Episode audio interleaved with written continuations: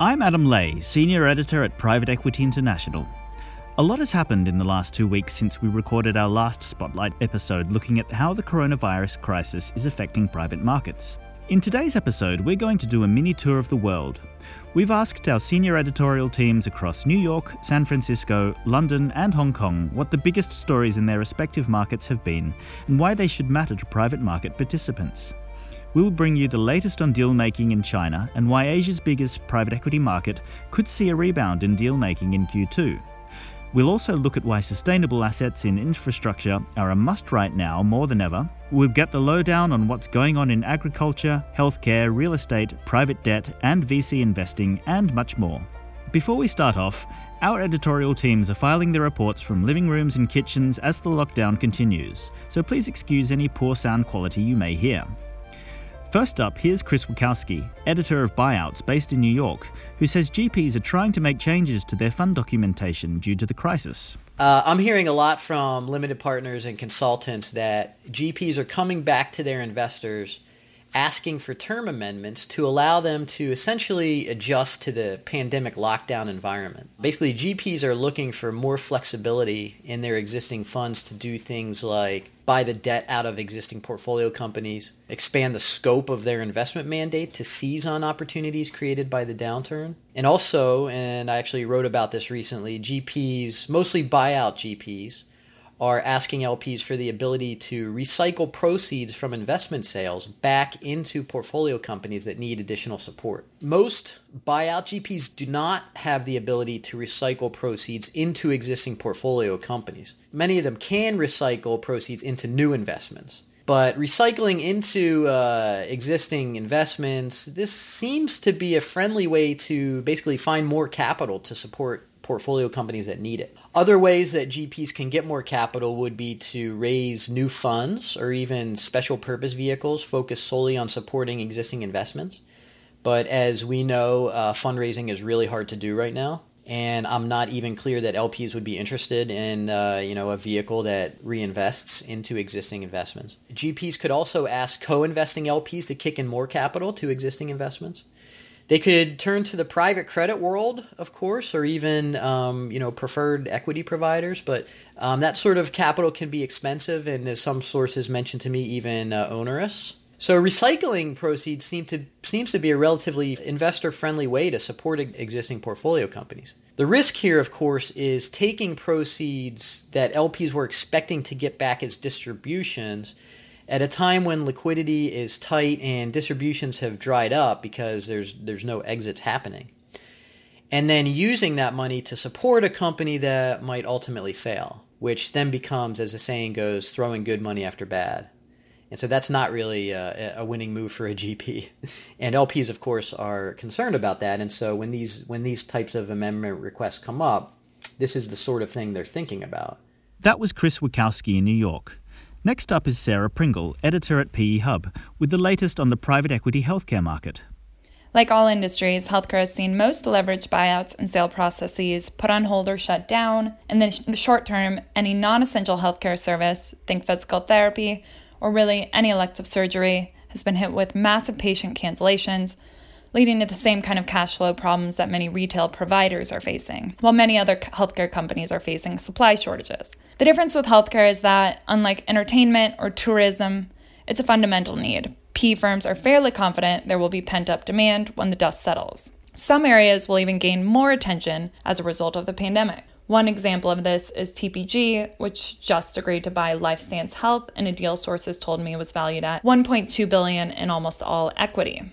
The deal also represented a high teens multiple of EBITDA, which, on the surface, looks to be a pretty hefty price in the middle of an economic crisis. Fact is that LifeStance is in the business of mental health services. And unfortunately, the belief is that job loss and life loss resulting from coronavirus will have lasting effects, whether that's increased levels of depression or addiction. In other words, providers of behavioral health services could be longer-term beneficiaries of the crisis. Many other healthcare businesses are fundamentally sound, and so there's broad view that even if it takes time to make up for lost revenue, patients will come back when the crisis is over. That was Sarah Pringle in New York. Next, we cross to Alastair Goldfisher in San Francisco, who's got the lowdown on what's going on in the world of VC. The COVID-19 pandemic and the economic slowdown it has triggered has also brought with it a lot of uncertainty as to what venture will look like by the end of the year. So we've looked at how current conditions are impacting certain sectors and where VCs are putting their money in. One area that we've noticed which has drawn a lot of attention is telemedicine. Telemedicine is nothing new. It has been around for decades, but widespread adoption of virtual health had been slow prior to now, and that certainly changed drastically amid the coronavirus outbreak. Telemedicine saw more usage in March than in the last 10 years. It has not only created an opportunity for patients and providers to use more virtual services, it's also opened up potentially more deals for investors to look at. Take, for example, Boulder Care, a venture-backed company in the Series A stage that provides a digital platform for treating opioid addiction. And then there's eVisit, a patient engagement platform in Arizona, which has raised 3 rounds of financing so far. These and other companies are certain to garner a lot of attention from VCs. Cheryl Chang, a GP at Blue Run Ventures, told us she believes the future of telemedicine will grow in such areas as obstetrics, ophthalmology, and dermatology. It'll certainly be interesting to see whether more venture money flows into the sector this year. Thank you, Alastair. Next to Asia, China is where the coronavirus crisis was first detected at the end of last year. The country has started to ease some of its lockdown restrictions, but as our senior reporter Alex Lin reports, deal-making suffered a blow in Q1. I've been looking recently at Bain & Co.'s Greater China Private Equity Report 2020, which has some interesting figures for Q1. As we might expect, private equity deal value was 55% lower in the first quarter than the same period last year. But what surprised me was there were just 7% fewer deals. I spoke to Hao Zhu, who co-authored the report, and he says these strong numbers include a backlog of transactions that were still being negotiated in January, but just got over the line. There was a significant drop-off in deals in Feb, but in March we saw a good number again of small deals completed by early-stage VCs, who are generally a bit more flexible when it comes to deal-making. Now, the reason we saw a big drop-off in deal value was because the larger PE firms were a lot quieter in Q1. Zhu expects to see this pick up again in H2 at the earliest. That was Alex Lin in Hong Kong. Next up is Bruno Alves, senior editor at Infrastructure Investor, who says there's an opportunity for sustainable investing in the real asset sector. So recently we've been discussing what impact COVID-19 is having on the notion of infrastructure as a sustainable asset class. We waded into this discussion with an opinion piece that's actually been one of our most read pieces recently. And in it, we essentially argue that all infrastructure post-COVID-19 really needs to be sustainable infrastructure. And by that, you know, we don't mean that everyone has to drop what they're doing and start building solar panels or wind farms. But whereas COVID-19 is an unforeseen black swan, climate change is well understood and is seen as a major risk.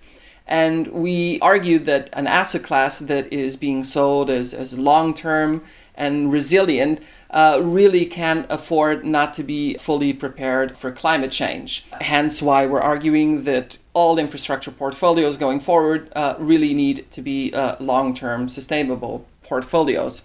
And we think that's part of the upside. I mean, infrastructure emerged after the global financial crisis is one of the winners, and it kind of defined the asset class as this long-term asset class capable of generating relatively uncorrelated, stable returns. And we think that if the asset class takes the opportunity to really become sustainable, then it can also benefit post-COVID-19 from being seen as a truly long-term, sustainable, climate-ready asset class. That was Bruno Alves in London.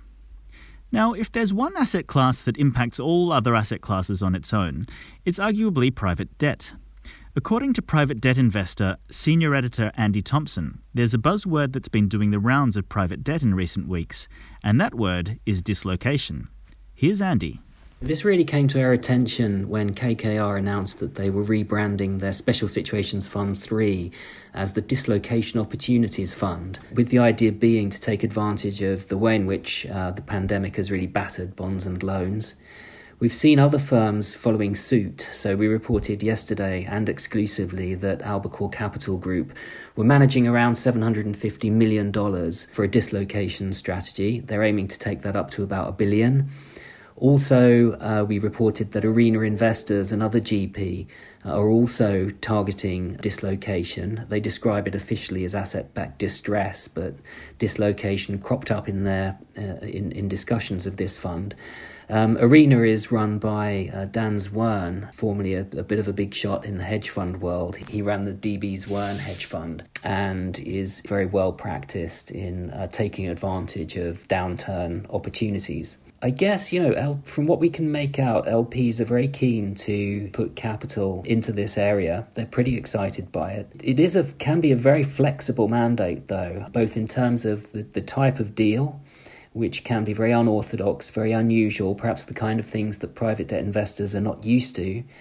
They can also straddle public and private markets. This is interesting because although LPs are very interested in it, they're finding that one of the limiting factors is the number of managers that are actually sufficiently experienced in investing across public and private markets. There's just not really that many of them. Also, different structures are involved as well. You know, kind of traditional private market fund structures may not necessarily be suitable for this kind of strategy. Should it be open-ended? Should it be closed? Should it be something in between? This is an issue that's being wrestled with. And as well as LPs having to be flexible, the GPs are also having to be flexible in terms of, you know, how they go about raising the capital. What we've heard is that GPs wanting to get one of these strategies off the ground are tending to talk just to a core group of trusted LPs that they've built long-standing relationships with. If they tried to sell it to, you know, too wide an investor base, it would just take too long. And, you know, too many of those LPs would probably not be able to move quickly enough. So this is one where you just carry along a small group of trusted LPs and just raise the amount of capital that you need. That was Andy Thompson in London. One sector that's proving to be a shining light amid the chaos is the food and food production industry, as Binyamin Ali, editor at AgriInvestor, reports. The pandemic's impact on the agriculture asset class has certainly not been a wholesale story of doom and gloom so far. Farmland is a segment of the market that institutional capital invests quite heavily into, and global farmland prices have continued to hold as they have done so historically during economic downturns, which is why the asset class has often been championed as an uncorrelated asset. These assets also have a yield component given their production of commodities such as crops, fruit and veg, dairy or animal products, but this is where the picture gets a little more complicated. Producers whose main customers are retail supermarkets are doing well during the lockdown and benefiting from a global shift towards home food consumption. Those that have the benefit of being vertically integrated with packaging, frozen food and logistics capabilities are doing even better and could well emerge from this crisis as net beneficiaries. Suppliers into restaurants, hotels and schools, however, are the ones making headlines for having to dump their produce because a significant portion of their client base has just evaporated. But even here, given food status as an essential requirement, it's certainly possible for them to reorder their supply chains and target retail markets. But this hasn't been easy as the trucking and food delivery networks are just not built to deal with the level of demand we're seeing. That being said, no government that can help it is going to look the other way as segments of its national food production infrastructure face ruin, which is why we've seen state aid rules in the EU relaxed to accommodate domestic stimulus packages, and is why we've seen multi-billion-dollar packages for farmers in the US, Canada, as well as elsewhere globally. Thank you, Binyamin. Now, when we last caught up with our colleagues at our real estate-focused title, PERE News, the name of the game was tenant defaults. As senior editor Jonathan Brass explains, the issue is still causing headaches for the asset class. If I was to pick a standout story that's crossed my desk, it would actually be one we're close to publishing versus one we have already published. And this one's on tenant defaults and first thoughts on their impact on fund performances in the sector. Now, to be clear, we're still very much in discovery territory with only little evidence of defaulting tenants from the sector's standard quarterly assessments. But in our report, one UK manager told us his firm had received 85% of its anticipated rent roll for Q1, and this was predicated on about two-thirds of the period operating as normal. But he is fretting. He's fretting about Q2, in which many of the firm's properties will have been closed for around, probably again, two-thirds of the period. And of course, he's worried about beyond. Meanwhile, a US multifamily focused manager told us of his surprise to have received 80 to 90% of the quarter's rents. But he too is fretting. He worries about the 20 million unemployment figure stateside and what that will mean for rents. Interestingly, though, the pandemic's fiscal solutions have also got managers believing rent losses could be somewhat mitigated. After all, $2 trillion in the US, €1.5 trillion in the EU, and £350 billion of stimulus in the UK, that's a lot of money. Real estate will undoubtedly benefit from this. Indirectly, probably, though, through their tenants, but benefit they should. And central bank rate cuts will play a mitigating role as well. These are among the factors that may well prop up property values, but artificially, they won't necessarily cover up the fact that post-COVID, some tenants simply cannot carry on. So what does this mean for valuations? Clearly, it's too early to tell, but Q2's results are going to be an eagerly awaited first slew of indicators as valuers agree on their approaches to their work, from which managers and investors alike can benchmark. Of course, though, that's some months away. Thank you, Jonathan.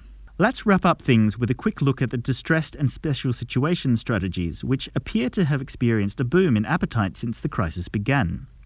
This is unsurprising given these are strategies that are likely to benefit from increased deal flow opportunities at a time when many companies around the world are experiencing distress and are in need of capital. Los Angeles-headquartered Oaktree, for example, is reported to be in market seeking $15 billion for its biggest ever distressed debt fund, while we understand that growth equity-focused General Atlantic is teaming up with a former GSO Capital Partners executive to launch a roughly $5 billion fund that will provide structured equity and debt financing to companies hit by the COVID-19 crisis. Fundraising for special sits strategies is also chugging along, and one of the most read stories on privateequityinternational.com over the last 2 weeks has been our exclusive on a firm called Intriver Capital, founded by two former Apollo dealmakers who've held a first close on their second special sits fund despite challenging times in the market for GPs to get out there and raise capital from LPs. So, a spot of fundraising sunshine amid an otherwise gloomy market. As always, you can find more on any of the reports you've heard in today's podcast online. Just visit our websites privateequityinternational.com, Private Debt Investor, Buyouts Insider, PE Hub, Infrastructure Investor, PERE News, AgriInvestor, Venture Capital Journal, and Secondaries Investor, of course. We didn't have time today to talk about the secondaries market, but I promise we'll bring you the latest update in our next episode. And of course, you can find all our podcasts on iTunes, Stitcher, Spotify, Google Play, and Podbean. That's all for now. I'm Adam Lay. Thanks for listening.